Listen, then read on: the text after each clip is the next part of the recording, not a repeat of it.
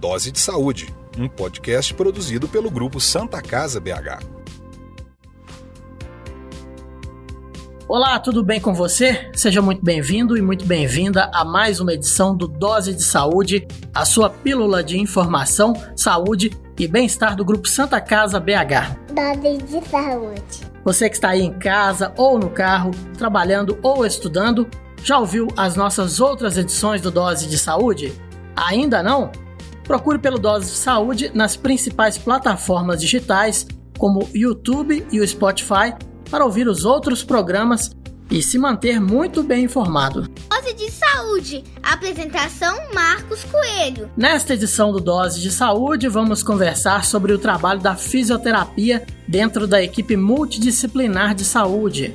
Para o nosso bate-papo, convidamos a Rosana Astolfi Cardoso, responsável técnica da fisioterapia adulto da Gerência de Alta Complexidade da Santa Casa BH. Tudo bem, Rosana? Olá, é assim um, um prazer estar aqui, ter essa oportunidade de falar um pouquinho, né, da profissão de fisioterapia, principalmente com a ênfase aí na fisioterapia hospitalar, ainda mais nesse momento que nós estamos vivendo de pandemia. Muito obrigada. Esse podcast é produzido pelo grupo Santa Casa BH, há mais de 120 anos cuidando da saúde dos mineiros. Também conversa conosco a Luana Rodrigues Leite, fisioterapeuta da Gerência de Cuidados Materno-Infantis da Santa Casa BH. Até recentemente, ela trabalhou nas alas do Hospital Respiratório, que foi criada para combater a Covid-19 aqui na Santa Casa BH. Tudo jóia, Luana? Olá, tudo ótimo. É um prazer estar aqui conversando com vocês sobre fisioterapia, uma profissão que eu tanto amo. E completa o nosso time nesta edição a Samanta Oliveira Costa, responsável técnica da fisioterapia da Gerência de Cuidados Materno-Infantis. Como vai, Samanta? Ei, pessoal, tudo bem? Então, é uma alegria enorme estar aqui, compartilhar um pouco com vocês do que a gente vive, compartilhar o nosso amor em cuidar das pessoas em relação à profissão que a gente exerce aqui todos os dias. Espero que seja um bate-papo muito acrescentador. Acompanhe as notícias do grupo Santa Casa BH e fique sempre bem informado. santacasabh.org.br No dia 13 de outubro é comemorado o Dia Nacional do Fisioterapeuta e do Terapeuta Ocupacional. Nesta edição do Dose de Saúde, vamos falar do papel do fisioterapeuta, profissão esta que teve muito destaque nas ações de enfrentamento à Covid-19, como bem lembrou aí a Rosana. Além de ajudar o paciente a recuperar as suas funções motoras, o fisioterapeuta também é responsável por trabalhar toda a parte respiratória, principalmente quando há necessidade de ventilação mecânica. Outro ponto que merece destaque no trabalho do fisioterapeuta no ambiente hospitalar é a atuação para diminuir ou evitar o risco de imobilismo, realizando um trabalho de melhora da força muscular e respiratória, podendo ocorrer no próprio leito ou à beira-leito.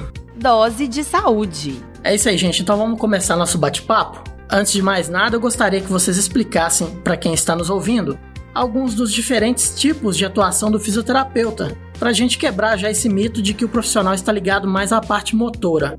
Não é bem assim, né? É, então, exatamente, a gente trabalha muito para essa parte de reabilitação motora, sim, mas conjuntamente a gente auxilia muito nessa reabilitação da parte respiratória do paciente que anda junto com essa parte motora. Não adianta nada a gente estar tá fazendo uma caminhada na rua e a gente está cansado e não conseguir terminar essa caminhada. Não adianta a gente estar tá fazendo uma tarefa na nossa casa e a gente não conseguir concluir essa tarefa porque a gente fica cansado, a gente fica com uma respiração mais ofegante. Então, associada a essa parte motora, a gente também trabalha com essa reabilitação respiratória também, para o paciente conseguir realizar as atividades dele de forma menos cansativa possível. Então, a gente quer recuperar essa funcionalidade, fazer com que o paciente retorne às suas atividades de uma maneira mais rápida ou não perca tanto o que é fisiológico a ele. Acrescentando aí essas informações, né, é, que a Samantha colocou brilhantemente, eu acho que popularmente e num geral a população pensa muito na fisioterapia dentro do ramo da ortopedia, no ramo da neurologia, desse tipo de reabilitação que é feita em clínicas, né? E a população em geral não tem a oportunidade de ter o conhecimento da importância do fisioterapeuta que atua a nível hospitalar. E agora a gente está conseguindo firmar é, ainda mais essa atuação. É uma atuação mais recente, se a gente pensar no decorrer da evolução da profissão fisioterapia, né? Principalmente na atuação do, da atuação do que a gente fala da terapia intensiva, né? Que hoje está muito evidenciado mesmo aí na mídia em geral, nas reportagens que saem. Então, o, o fisioterapeuta que é intensivista é uma titulação que é recente, que tem menos de 10 anos, e a sua atuação ela é primordial na recuperação desse paciente, do ponto de vista respiratório, na hora que esse paciente precisa de um respirador, né, para ajudá-lo, né, para garantir o seu funcionamento do seu pulmão. E associado a isso, como a Samantha falou, a sua recuperação motora junto com a sua recuperação respiratória. Então a gente vai reabilitar esse indivíduo.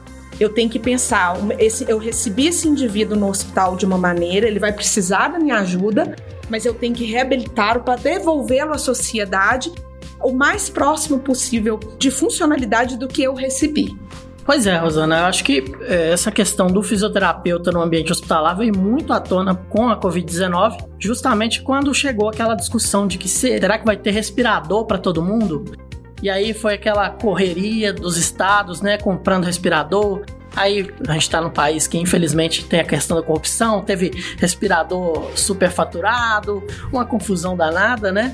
Mas o respirador em si também, sem a presença desse profissional, não faria tanta diferença, né? O manuseio, né, esse gerenciamento, né, o olhar do fisioterapeuta para esse paciente que tá, né, que precisa do ventilador, ele vai ser crucial, juntamente, obviamente, com todo o trabalho da equipe multidisciplinar, mas o fisioterapeuta traz esse manejo muito específico, que é muito importante para que esse paciente seja bem conduzido enquanto ele tiver essa necessidade de respiradores, né? Foi um desafio para nós aqui, né, a nível institucional, a gente conseguiu graças a Deus, né, de uma forma brilhante, atender a nossa demanda do nosso paciente SUS, da população, né, em geral.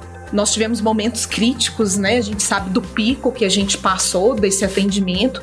E o fisioterapeuta foi primordial aí nessa atuação, ele foi exemplar para a gente conduzir da forma da gente buscar a retirada desse respirador no momento certo para esse paciente se reabilitar. Siga o grupo Santa Casa BH nas redes sociais arroba Santa Casa BH. Gente, e fora essa questão de Covid, fora a questão do respirador, o paciente do CTI, ele precisa também da atuação do fisioterapeuta? Como é que é essa interação multidisciplinar?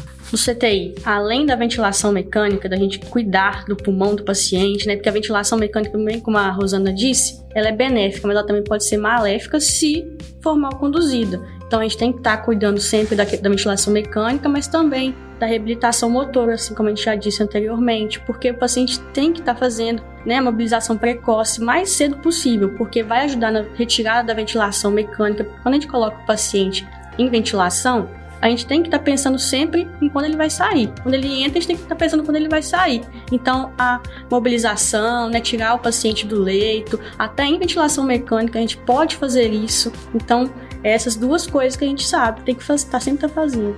É, inclusive, é, a gente sabe que quando o paciente está hospitalizado, especialmente no CTI, está com ventilador, vocês até usam o termo desmame, né? Tem que desmamar o, o, o, paciente ali do ventilador mecânico. E quanto mais rápido isso acontece, mais chance ele tem de sair do hospital bem de saúde.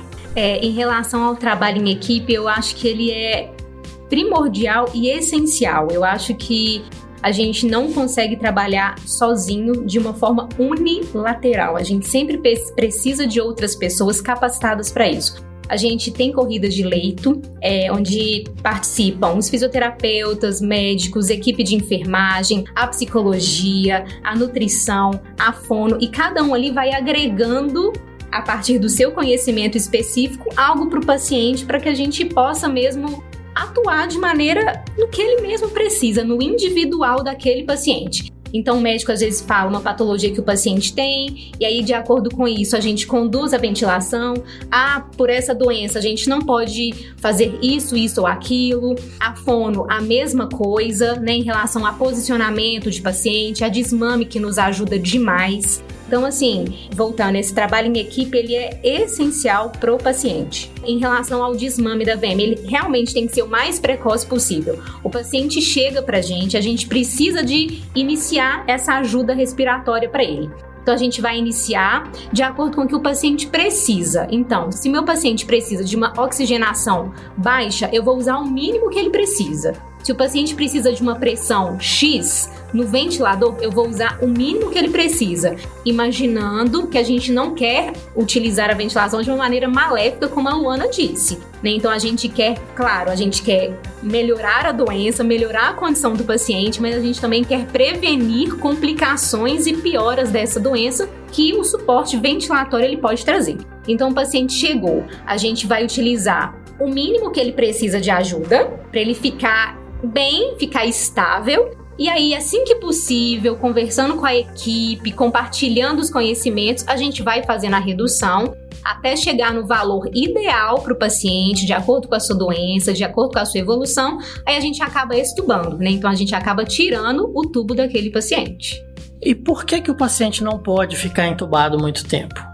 o paciente ele tem um tempo, né, que é recomendado aí pelas diretrizes, né, de que ele possa ficar com o tubo, mesmo pelo impacto que tem na região da traqueia, né, das vias aéreas, né, em geral. Então ele tem um tempo com a COVID. A gente teve uma alteração aí, ele permanece por mais tempo entubado do que seria habitualmente de um paciente não COVID. Né, a gente lidou com esse desafio aí nesse momento. Nós tivemos um caso de um paciente que internou no CTI adulto que a gente conseguiu estubar esse paciente com 29 dias né, de, de tubo. E esse paciente saiu com muito sucesso, foi reabilitado e já teve inclusive alta do hospital. Então, a gente percebeu um novo desafio, um novo olhar nesse momento e que a gente conseguiu direcionar de uma forma é, com muito sucesso, de uma forma brilhante. E quando chega numa situação que o paciente não pode ser desentubado, mas tem que ser desentubado, o que, que é feito? Nesse caso é que é feita a traqueostomia? Pois é, quando o, o, paciente realmente não tolera esse processo e a gente não consegue, né, que ele seja estubado, esse paciente ele vai ter que passar por um procedimento cirúrgico, né? Isso é comunicado, obviamente, para as famílias que acompanham conjuntamente com a equipe e aí é feita realmente a traqueostomia. E aí esse processo de desmame ele vai ser mais lento, obviamente, e gradual, à medida que realmente o paciente vai tendo a tolerância, né? Junto a isso aí, nós vamos reforçar novamente a questão da retirada desse paciente do leito, que uma, uma questão ela caminha muito com a outra. Então, quando eu consigo fazer com que esse paciente sente, às vezes a gente coloca esse paciente na poltrona, já coloca ele em pé, mesmo entubado ou traqueostomizado, que seria o caso que a gente está discutindo agora, a gente consegue acelerar esse processo de desmame dele até que ele consiga ficar sem precisar utilizar o respirador, para depois entrar em outro processo de desmame, que é o desmame da cânula de traqueostomia.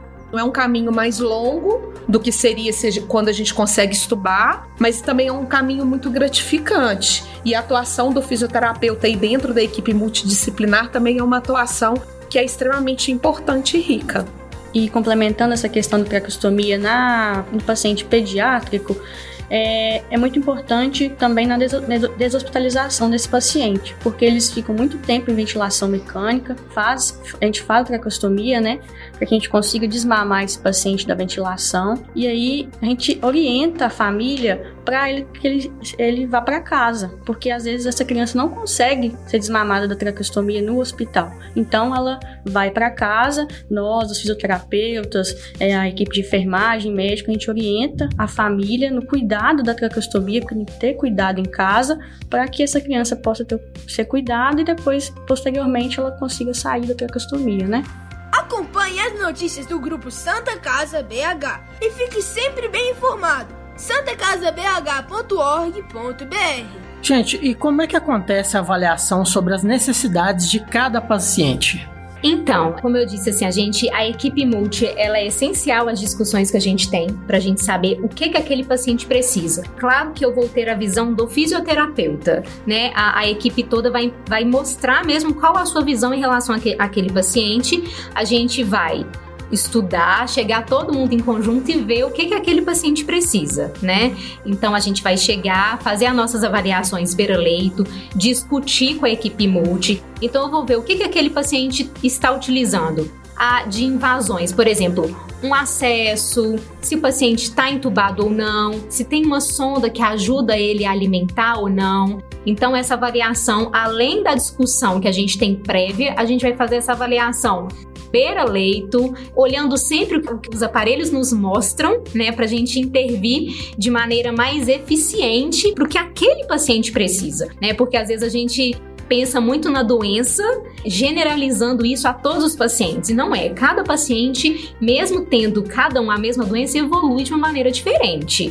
Então a gente precisa avaliar esse paciente de forma minuciosa, beira-leito, discutir e ver o que, que ele precisa ali naquele momento. E pode ser que as necessidades dele mudem por turnos diferentes, a cada 12 horas de plantão, a cada semana. Então, é a nossa avaliação para a gente fazer o que o paciente precisa ali, naquele momento, para a gente conseguir melhorar ele. Dose de saúde. Os cuidados com o paciente pós-operatório ou paciente de transplante, os, os pacientes clínicos, são muito diferentes? Como que o fisioterapeuta pode ajudar no restabelecimento desses pacientes? Bom, é, os cuidados em geral, o raciocínio ele vai ser similar, é, como a gente já falou em tudo. Se o paciente está em ventilação mecânica, depois que ele né, resolveu a condição que o levou para ventilação mecânica, que ele está estável, eu vou tentar já desmamá-lo, vou tentar retirar. Então o raciocínio é similar. Normalmente um paciente de pós-operatório, ele nos chega na unidade de terapia intensiva em uma situação que é diferente de um paciente clínico. Então, ele vai chegar, ele estando estável, a gente vai evoluir mais rapidamente com, com esse procedimento de interrupção da ventilação mecânica e estubação. O paciente do transplante, ele é um paciente extremamente gratificante para todo o trabalho de toda a equipe.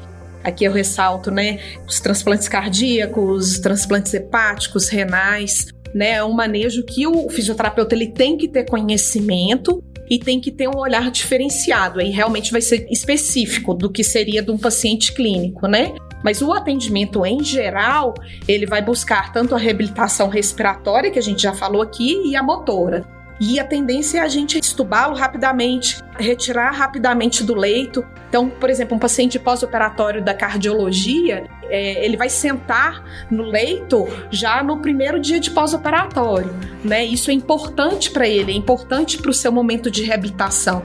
Ele vai ficar em pé no segundo dia de pós-operatório, já evoluindo, já para a gente pensar já em deambular, né? Andar com esse paciente. Então essa recuperação normalmente ela é mais rápida do que um paciente clínico. Dose de saúde. Gente, a, a ventilação mecânica a gente já comentou aqui que é o famoso respirador, né, que veio à tona aí com a COVID-19, né? Essa ventilação mecânica na prática seria como se fosse uma respiração boca a boca ali, empurrar um ar para o pulmão do paciente? Exatamente isso. Quando o paciente não consegue respirar sozinho, espontaneamente, aí o ventilador ele faz essa, essa analogia que você falou, é tipo uma respiração boca a boca. Ele empurra o ar para dentro dos pulmões para que eles possam ser insuflados e, e o paciente conseguir restabelecer essa função respiratória, né? Que ele às vezes não está conseguindo porque ele entrou em uma, uma, alguma insuficiência, por alguma doença respiratória, caixa respiratória ou sistêmica. E aí a gente cuida da ventilação para que ele possa restabelecer, né? Dose de saúde. É, a gente sabe que quando estourou a pandemia aqui no Brasil, estava até fazendo um levantamento recentemente e lembrei que o primeiro caso de coronavírus no Brasil chegou no dia 26 de fevereiro. De lá para cá, nós chegamos aí a quase 200 mil mortos já, né? Com a doença. E nesse período todo, houve muita mudanças de protocolos, especialmente com relação a EPIs, né? E na parte de fisioterapia, vocês repensaram muito também o, o lidar com o paciente? Realmente, assim, foi um desafio. Né? Eu hoje eu tenho mais de 20 anos de profissão e eu nunca poderia imaginar na vida passar por a situação que realmente a gente passou. Então, quando a gente começou, que a gente abriu o primeiro setor né, específico para Covid, que foi em março, dia 17 e 18 de março, é, os 10 leitos específicos, ali foi um momento crucial. Vou falar especificamente para mim, né? A gente passou por um momento aí da gente fazer várias reuniões e aí foi o ponto que você está falando. O que, que nós vamos traçar que é estratégico da Covid. Então, nós fizemos a atualização de vários protocolos em um tempo recorde, porque a gente precisava soltar isso rapidamente para a equipe. E tinham várias questões que a gente usa no nosso dia a dia que não poderiam ser usadas para esse paciente. Então a gente teve que adaptar, fazer compra de equipamentos que seriam é, especiais para esse paciente, para a gente realmente diminuir o máximo o risco de contaminação dentro daquele ambiente na hora que a gente recebesse esses pacientes pensando no nosso profissional que está ali e pensando, obviamente, nos outros pacientes. Então foi desafiador. Nós atualizamos vários protocolos nesse, nesse momento aí que a gente vivenciou. A gente não tinha tanta informação ainda, porque o mundo estava vivendo essa pandemia junto com a gente. A gente teve um período talvez maior comparado com outros países, mas foi tudo muito rápido. Eu acredito que até na própria questão do respirador, né? Você tem que definir os parâmetros ali para cada paciente, né? Porque a máquina ela tem que ter alguém para comandar, né? Para colocar a quantidade de ar que vai entrar para o paciente. Eu não sei nem se é só ar, né? Às vezes tem outros elementos ali também que vão junto. Como é que é isso? Além da quantidade de ar, a quantidade de oxigênio, a COVID, ela traz uma característica muito importante desse paciente, é que ele tem a oxigenação muito baixa e de uma forma muitas vezes silenciosa. Se falou isso muito também. Então a gente recebia esse paciente com oxigenação muito baixa e às vezes ele, ele nem tinha sinais muito visíveis de que isso estava acontecendo. Então o respirador ele tinha que ser programado de uma forma muito específica, muito direcionada para esse cuidado. E aí vem novamente aí o protocolo muito bem estruturado para isso, porque muitas vezes se eu jogar uma pressão de ar muito alta, uma quantidade de oxigênio também muito alta, isso às vezes é, é mais danoso para o meu paciente. Então, esse conhecimento que é específico, né? Vamos falar aí do fisioterapeuta, esse manejo, né? Que o fisioterapeuta faz, ele traz muita segurança para o meu paciente né, no momento de eu controlar essa doença da melhor forma possível. É realmente beira-leito, tá avaliando o paciente beira-leito pra gente ver, porque é muito específico cada paciente, realmente. Então foi o maior desafio isso aí. Às vezes chegavam, respira chegaram respiradores novos pra gente que a gente não tinha na instituição, que às vezes chegava a Rosana, Luana, tem um respirador aí novo que a gente acabou de receber. Então, assim, é, nunca vi esse respirador. Então a gente vai ter que é um tentar. equipamento é, é, ter que aprender é, a usar. É, exatamente. Então a gente teve esse desafio também, sabe? A gente teve que aprender muito junto, né? É. Eu acho que foi uma construção brilhante de todos da equipe, porque teve que ser muito rápido. A gente não teve tempo hábil para fazer treinamentos muito estruturados e a gente chegou, os pacientes chegando precisando do respirador, respiradores realmente que a gente não tinha o, hábito de usar e a gente teve que ali, naquele momento, ligar e aprender junto a, a usar. Acompanhe as notícias do grupo Santa Casa BH e fique sempre bem informado. Acesse santacasabh.org.br.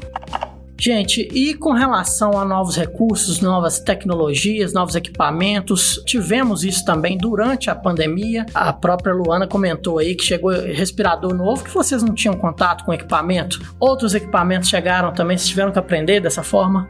Nós tivemos aí uma oportunidade única é, a partir de doações que a instituição recebeu, que a Santa Casa recebeu, e essa doação ela foi direcionada para uma nova tecnologia que chama canula nasal de alto fluxo, que é uma tecnologia que está sendo utilizada e que a gente recebeu. É, a gente não tinha esse conhecimento, que também a gente teve que correr atrás, né, de aprender a usar. Foi feito o treinamento e que foi uma tem sido, né, porque a gente ainda está utilizando e vai continuar a utilizar, porque não é só para Covid, tem sido uma, uma atuação, um equipamento que está nos possibilitando que pacientes não precisem ir para o respirador. Então, isso aí, principalmente pacientes de muito risco, a gente teve pacientes é, de idade extrema com mais de 90 anos, que a gente conseguiu utilizar a cânula e que, que esse paciente, essa paciente, na verdade, não precisou ser entubada e não precisou ir para o respirador. Hoje ela também já está em casa, então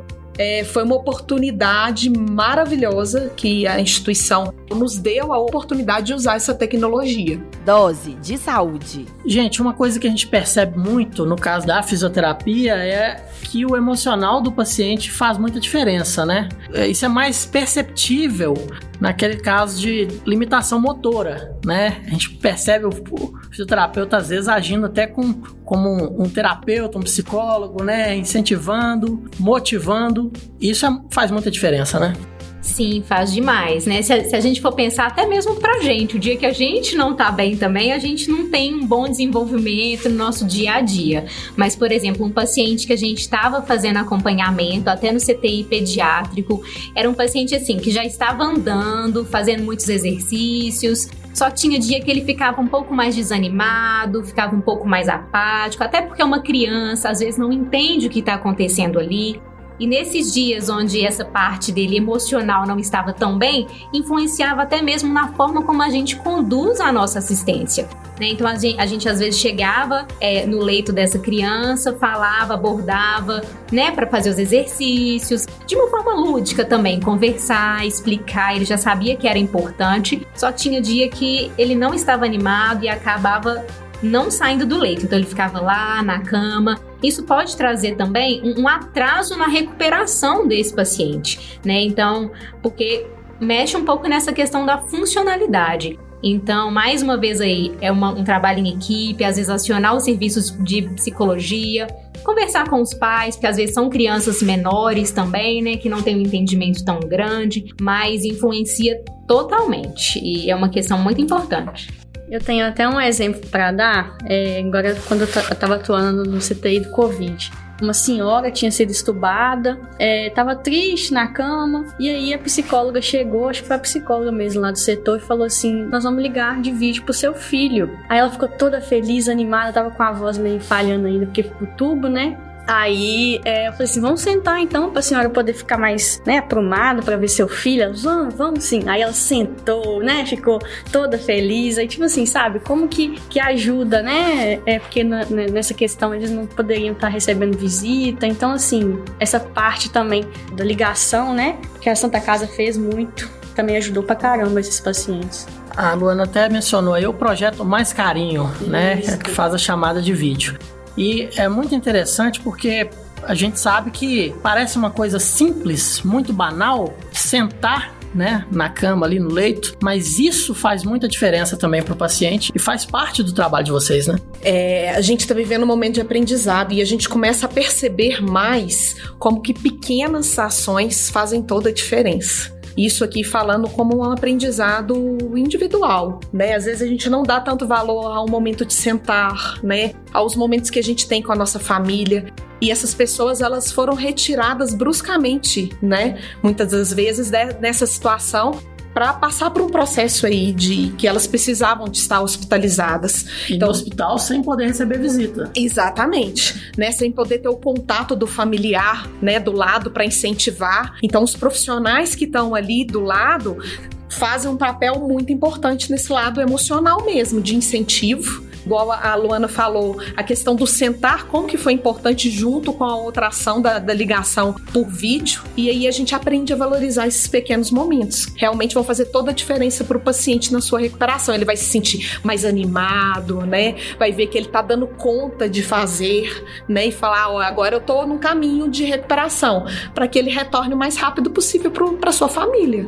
Esse podcast é produzido pelo grupo Santa Casa BH. Há mais de 120 anos cuidando da saúde dos mineiros. Bom, uma pergunta que a gente fez muito durante, principalmente ali o início e o auge da pandemia, para todo profissional que a gente conversou, é se em algum momento vocês sentiram medo de ter que lidar tão de perto com a Covid-19 demais, assim. Teve um dia que eu tava até em conversa com a Rosana e eu me emocionei junto com ela, assim. Só de falar já, já me dá vontade de chorar de novo, assim, porque realmente não foi algo fácil. É, a gente que trabalha na área infantil, a gente teve sim uma ligação com isso, mas eu acho que quem está no adulto é, vivenciou isso muito mais. Mas eu acho que mexe com o emocional de todos, porque a gente, primeiro, é algo desconhecido, então a gente tem medo, a gente ainda não tem uma cura, a gente não sabe o que que isso vai acontecer no nosso futuro ainda. A gente não sabe o que, que pode acontecer no dia de amanhã. Realmente foi um período muito difícil e ainda tá sendo, mas igual a Rosana também falou, Luane, você, Marcos, tudo é para um aprendizado, né? Então a gente acaba até olhando para o nosso dia a dia, olhando para nossa profissão, para a gente ser melhor a cada dia. O que que a gente pode fazer para ser melhor a cada dia? Eu acho que eu acho que a resposta que a gente tem em uhum. relação ao nosso trabalho é a gratidão e a gente vê a recuperação dos nossos pacientes e a gratidão do paciente, mas também da família. Nossa, Luana, teve medo? Ah, com certeza. No início, quando eu fui, eu tive medo sim. É uma doença, igual a Samantha falou, totalmente nova, sem vacina, a gente não tem uma vacina ainda. Mas quando eu cheguei lá, eu pensei, não, vamos lá, pode ser ali naquele leito, podia ser meu avô, podia ser meu tio, podia ser qualquer pessoa que eu amo. Então é uma pessoa que também é da família de alguém, que a família também tá sofrendo. Então, a gente, como todo mundo, com todos os colegas que enfrentaram. A gente calçou mesmo a coragem, fomos em frente, conseguimos. Já estamos, né, numa, numa fase mais tranquila, digamos assim. E graças a Deus, né? O medo foi. Eu acho que o medo o medo ele é necessário para a gente ser melhor a cada dia, é. né? Então é a partir mesmo do medo e das inseguranças que a gente busca fazer o nosso melhor a cada dia, é. o que que a gente precisa de, de crescer mesmo, como pessoas e como profissionais como eu já falei né, desde o início, foi um desafio aí, né, na minha carreira, e é claro que o medo, ele acompanhou sim, principalmente realmente é, no momento que a gente viu que realmente ia acontecer e que a gente ia precisar se estruturar para isso. É, nós somos fisioterapeutas, a gente fez um juramento, né, um juramento de atender da melhor forma possível esse paciente. Realmente eu fico, né, igual a Samantha falou, a gente fica emocionado porque a gente tem família, né, a gente tem a questão individual que muitas vezes a gente fala, não, mas como que vai ser? Claro que a gente vai ter o receio de se contaminar, mas vamos fazer tudo o que tem que ser feito, o meu melhor para poder dar o meu melhor para o meu paciente. Então, se a gente pensa assim, a gente não erra. E aí esse medo ele vai indo embora e vem trazendo aí o sentimento que a gente está no caminho certo, que a gente fez o nosso melhor e que a gente está conseguindo prestar um atendimento aí de muita excelência para o paciente, porque ele merece isso, né? A população merece essa assistência. No início a gente teve medo, mas hoje eu sou grata pessoalmente, profissionalmente por ter trabalhado no Covid, porque eu aprendi demais, muita coisa, muita coisa mesmo, foi muito bom. Dose de saúde. Teve muitos momentos que a própria família, né, dos profissionais faziam apelos ali para que a pessoa não fosse trabalhar, né? Teve esse lado também, né? Como é que foi lidar com a família, gente? Eu vou falar uma questão particular minha e que eu carrego todos os dias, né? Eu tenho um filho, adolescente de 14 anos. Tá sendo um desafio porque a família, né, ficou em quarentena, todos fechados e eu saindo para trabalhar todos os dias. E ele sabia o que, que eu ia, né, enfrentar. Todos os dias, né, na hora que eu vou me deitar, ele me abençoa, ele fala: "Mãe, boa noite e tenha muito cuidado no seu trabalho". Então eu carrego isso todos os dias, todos os dias ele fala isso para mim. Isso me dá força né? No outro dia, na hora que eu levanto, porque eu, eu acordo primeiro do que ele, né? Na hora que eu levanto e venho para o meu trabalho, eu trago isso aqui no meu coração como força mesmo para eu dar o meu melhor e eu fazer o meu melhor, para eu conseguir me direcionar profissionalmente e conseguir estimular toda a equipe que está comigo, né? Que as pessoas façam o seu melhor. Que tal uma dose de saúde? Algo que eu valorizo demais é ter momentos com os meus pais, com meu irmão e com a minha avó. Eu tenho uma avó de 90 anos. Eu de lei, eu almoçava com ela todas as quartas-feiras e passava o dia de sábado com ela e com os meus pais também. Então, isso no início foi muito difícil para mim, até para eles entenderem, né? Até pra gente explicar que não é bom ver, eles acabam não entendendo muito porque tem a parte do amor, né? Não, minha filha, mas você tá se cuidando, vem cá, me dá um, me dá um abraço, fica aqui pertinho. E acaba que a gente tem que dar aquela afastada, não, pai, é pro seu bem, né? Né? Não, mãe, é por amor a você. Vó, se cuida aí de longe, faz uma, vi uma videochamada, o almoço vai ficar para daqui um tempinho, mas aguenta firme. E eles estão lá, aguentando firme até hoje. Entenderam o meu lado, eu entendo o lado deles também, é, mas não é nada fácil a gente ver de longe, a gente olhar no olhinho assim, querer dar aquele abraço apertado e matar a saudade, mas é por algo maior, né, que a gente tá fazendo isso. Então, é, é, no, é na dor, mas pelo amor, né? Luana. É, eu particularmente foi muito difícil para mim também. A minha família é, mora todos mora no interior, só tem uma irmã que mora comigo. E no início, quando começou, como eu trabalho com isso, eu tive que pedir a ela para poder ir também, né? A única irmã que eu tinha comigo. Você tem que ir embora porque eu trabalho, né, no hospital, vou estar exposto, não sei se eu vou me contaminar e não, então eu não quero te contaminar também. E eu vou lá, tipo, constantemente, tento ir mais vezes possível para poder ver eles. E desde fevereiro eu não vou lá. Então eu tô desde. Vai fazer aí, né, oito meses que eu não vou lá, então eu tô morrendo de saudade, mas é por amor, né? Então. Vai passar. É. Tá passando, né, gente? É. Vocês acham que a Covid-19 contribuiu para escrever um novo capítulo da história da fisioterapia hospitalar? Ô Marcos, com toda certeza, sim, absoluta. Nós vamos ter a fisioterapia antes e após a Covid mesmo. Pelo reconhecimento, aqui eu faço um agradecimento pela instituição Santa Casa, que confiou no nosso trabalho de equipe e nos deu suporte para que a gente conseguisse atender a essa necessidade. Então, é um momento único mesmo. Todo esse, né, de tudo que a gente falou, de usar respirador, de reabilitar esse paciente, nós vamos ter uma visão de como era antes, vamos ter outra visão depois. É, a gente teve que estudar, a gente teve que aprender e esse conhecimento ele vai ser único mesmo e a gente vai levar daí para frente com o um andamento aí no próximo tempo a gente não sabe como que vai ser, né, no futuro próximo aí. A gente espera que as coisas venham cada vez mais melhorando, né, com todos os cuidados, mas esse conhecimento específico realmente veio com a questão mesmo da Covid, né? Dose de saúde. Apresentação Marcos Coelho. Nós temos aqui três profissionais. Uma atua com pacientes adultos, outra com crianças, né? Pediatria, e com os pequeninos lá do, da unidade neonatal. Muda muita coisa o trabalho de vocês? São cuidados muito diferentes? Ah, com certeza muda sim, porque são populações diferentes, né? Neo, pede adulto. É, vamos começar primeiramente com a ventilação mecânica, né? Com os parâmetros que a gente coloca totalmente diferentes. Totalmente diferentes, né? A gente tem patologias que a gente consegue, a gente vê só na NEL, às vezes a gente vê algumas só na PED e dos adultos só de adultos. Então, assim, até a parte de mobilização diferente, né? O objetivo é sempre o mesmo, de reabilitação funcional, pulmonar, motora, mas tem coisas que são peculiares de cada área, né? Da fisioterapia hospitalar.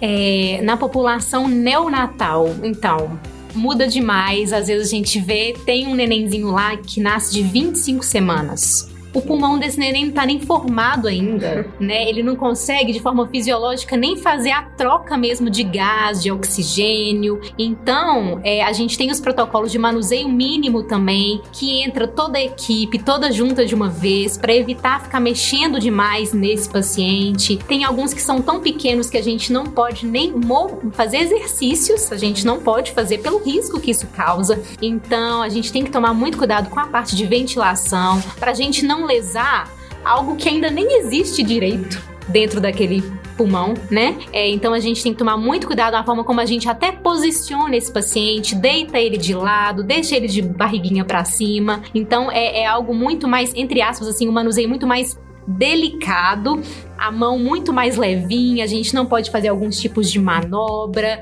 Então é muito específico mesmo, né? Mudando do pad, mudando assim totalmente ainda para o adulto, que a Rosana vai explicar melhor. É, realmente é, é o que eu brinco, né? Ainda bem que tem profissionais que gostam né, de lidar cada um na sua área, porque a minha área realmente é do adulto, eu não tenho esse conhecimento que as meninas têm, né, do né, da neonatologia, da pediatria dos pequenininhos, e a gente sabe o tanto que é diferente mesmo essa condução, né? O objetivo, igual a Luana falou, é o mesmo, mas a avaliação do fisioterapeuta, a proposta de tratamento que o fisioterapeuta vai fazer, realmente ela é totalmente diferente. Dose de saúde, a sua pílula de formação do grupo Santa Casa BH. Gente, nós estamos finalizando, mas antes eu queria que vocês, né, cada uma deixasse aí uma história que vocês considerem que vale a pena compartilhar nesses oito meses aí. A Luana fez os cálculos aqui, né, Luana? oito meses aí de peleja, né, de luta que vocês pudessem contar uma história que marcou vocês aí nesses últimos tempos. É, então, assim, eu acho que toda a história, todo paciente nos marca de alguma maneira. Na verdade, tem, tem alguns momentos muito especiais, assim, que me marcam muito, que é no momento onde a gente, por exemplo, tira o neném da incubadora, do bercinho e faz um contato pele a pele com a mãe, que a gente chama de método canguru. Então, a gente, com a ajuda da equipe toda, coloca esse neném no colo, no colo da mãe. Quantas vezes eu já não vivenciei mãe chorar, mãe tendo esse primeiro contato e eu emociono todas as vezes na hora de colocar. É, mas teve uma história que me tocou bastante, que a gente teve o nascimento de um neném ele não nasceu muito, muito bem, ele não evoluiu de forma boa logo após o nascimento, então ele precisou dessa ajuda respiratória logo após. O nenenzinho que ele não conseguia acordar efetivamente depois que ele nasceu, e a mãe sempre lá presente, fica o dia todo acompanhada ao ladinho dele, é, sempre fazendo perguntas pra gente, a gente vinha lá alguns momentos rezando, e assim, o neném não evoluindo de uma forma muito legal. Graças a Deus, em um dia, é, esse neném começou a melhorar do ponto de vista de respiração, do ponto de vista neurológico, né, de despertar, de movimentar o corpinho. E aí a gente teve, é, em, em discussão com a equipe, a ideia de tentarmos tirar o tubo desse paciente. Aí a gente vai, né, conversa com a mãe, explica para ela. Eu expliquei para ela o que, que a gente iria fazer naquele momento, né, que era tirar o tubinho, tirar essa ajuda total que esse paciente está tendo para fazer com que o paciente respire sozinho. Aí expliquei para ela o que, que eu iria fazer e falei: olha, a senhora pode ficar aqui do lado, né, explicando o que, que poderia acontecer né? Olha, pode acontecer isso, explicando né, para ela não se assustar caso o neném ele não conseguisse respirar de forma legal. É, ou a senhora pode esperar lá fora e assim que eu terminar, eu te chamo. Ela, não, Samantha, eu vou ficar aqui do lado. Eu falei, não, como a senhora quiser, pode ficar. Eu fui, comecei a preparar as coisas, ela ajoelhou essa mãe. Ela ajoelhou em frente o, o, berço e só de lembrar já me dá vontade de chorar. Ela ajoelhou, começou a rezar, colocou a mão nele. Eu fui, tirei o tubinho, esse neném ficou ótimo não precisou de ajuda, essa mãe chorou, agradeceu e esse neném teve alta, ele foi embora para casa. Então, são coisas assim que a gente não consegue nem explicar. Por isso que eu amo o que eu faço, porque é impagável esses momentos. Tem paciente que não consegue nos agradecer de forma verbal, mas o olhar diz tudo, o sorriso ele diz tudo. Então, não tem nada que, que compre isso. Então, por isso que eu tô aqui todos os dias para fazer o meu melhor, né? Queria que vocês sentissem um pouco o amor que é exercer essa profissão. Que lindo, né? Acho que vai ficar difícil superar agora a história da Samantha, hein? Não precisa superar, não, tá, Luana? Só conta uma história bonita pra gente. Então, por diversos momentos dentro da pandemia, enquanto eu estive atuando lá no hospital respiratório, eu tentei conter minha emoção. Mas enfim, teve um dia que não deu, né? Eu até, eu até começo também. Uma senhora estava muito tempo na ventilação, ela evoluiu muito mal, ela teve que fazer diálise, nossa senhora, muitas coisas. Enfim. E essa paciente a gente vai conseguindo devagarzinho, recuperando, recuperando, e ela teve um dia que ela conseguiu ficar em parâmetros mínimos de ventilação pra gente conseguir estubar. E ela já tava acordada, super ansiosa. Eu falei com o médico, vamos, pelo amor de Deus. E aí eu falei assim, então faz lá o teste de respiração espontânea, que é um teste que a gente faz para conseguir tirar o tubo do paciente, e aí vamos ver se ela vai tolerar. E eu rezei, coloquei ela, falei assim, vamos, Senhor, por favor, ajuda essa paciente pra ela sair. E aí ela conseguiu passar no teste, aí eu falei, vamos, doutor, agora vamos. Desinsuflei o balonete, que é um, um, um cofezinho que fica perto do tubo, e falou, vamos lá. Quando eu tirar o tubo, a senhora vai tossir. E ela tossiu e conseguiu ficar bem. Ela, a primeira coisa que ela olhou para mim com a voz, ela falou assim: avisa minha família que eu tô bem, viu? Avisa que eu tô bem aqui. Eu falei assim. Aí eu comecei a chorar. Sinceramente, para aquele momento, para mim, foi muito muito lindo e ela conseguiu sair do CTI. Então, assim, eu nunca vou esquecer esse momento. Dose de saúde.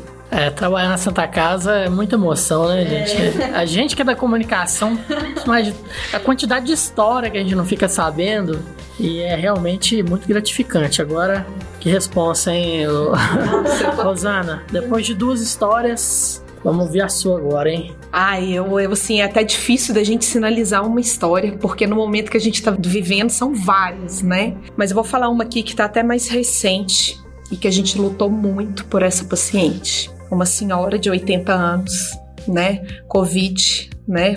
Diagnóstico de Covid, com uma pneumonia aí grave, né, pela Covid, e ela precisou de ir para o respirador, né? Então foi toda essa trajetória foi entubada e ela ainda teve uma questão específica que a gente faz, né? Quando esse paciente não responde, não melhora com a oxigenação, a gente usa um recurso que é deitar esse, paciente de prona, que a gente fala que é o deitar de barriga, né, no leito. Então imagina assim um paciente extremamente crítico que está entubado, que está com veia, né, puncionada, né, com todo aquele aparato, a equipe tendo que chegar e virar esse paciente de prona, de barriga, né? É um protocolo que a gente tem na instituição. E essa paciente passou por todo o protocolo, porque também não é virar só uma vez. Ele passa por vários ciclos até se recuperar. E essa senhora, é, graças a Deus, ela se recuperou depois de vários ciclos. E na semana passada a gente finalizou o protocolo com ela, né, de, desse posicionamento e ela acordou, né, despertou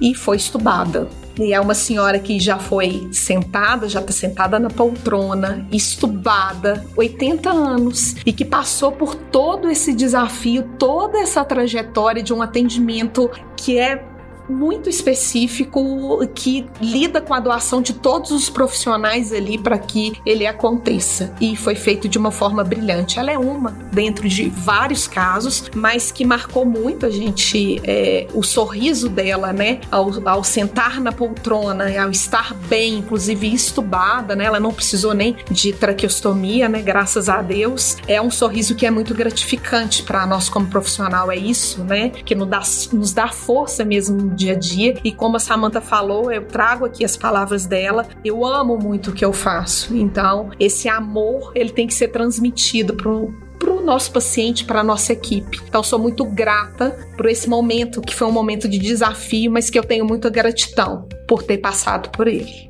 Siga o grupo Santa Casa BH nas redes sociais. Arroba Santa Casa BH. Realmente são muitas histórias bonitas, né, aqui na Santa Casa. E toda vez que a gente senta para conversar com vocês profissionais, o tempo voa. Nós estamos terminando mais uma edição do podcast Dose de Saúde. Eu quero agradecer a presença dos nossos convidados e também agradecer a você, nosso ouvinte, que está conosco até agora. Muito obrigado pela sua audiência.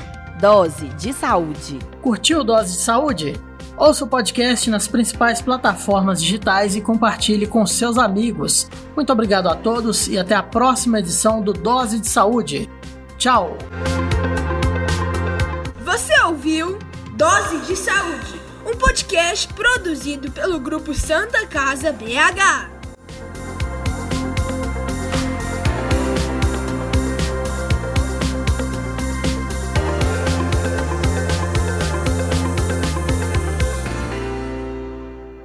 Dose de saúde.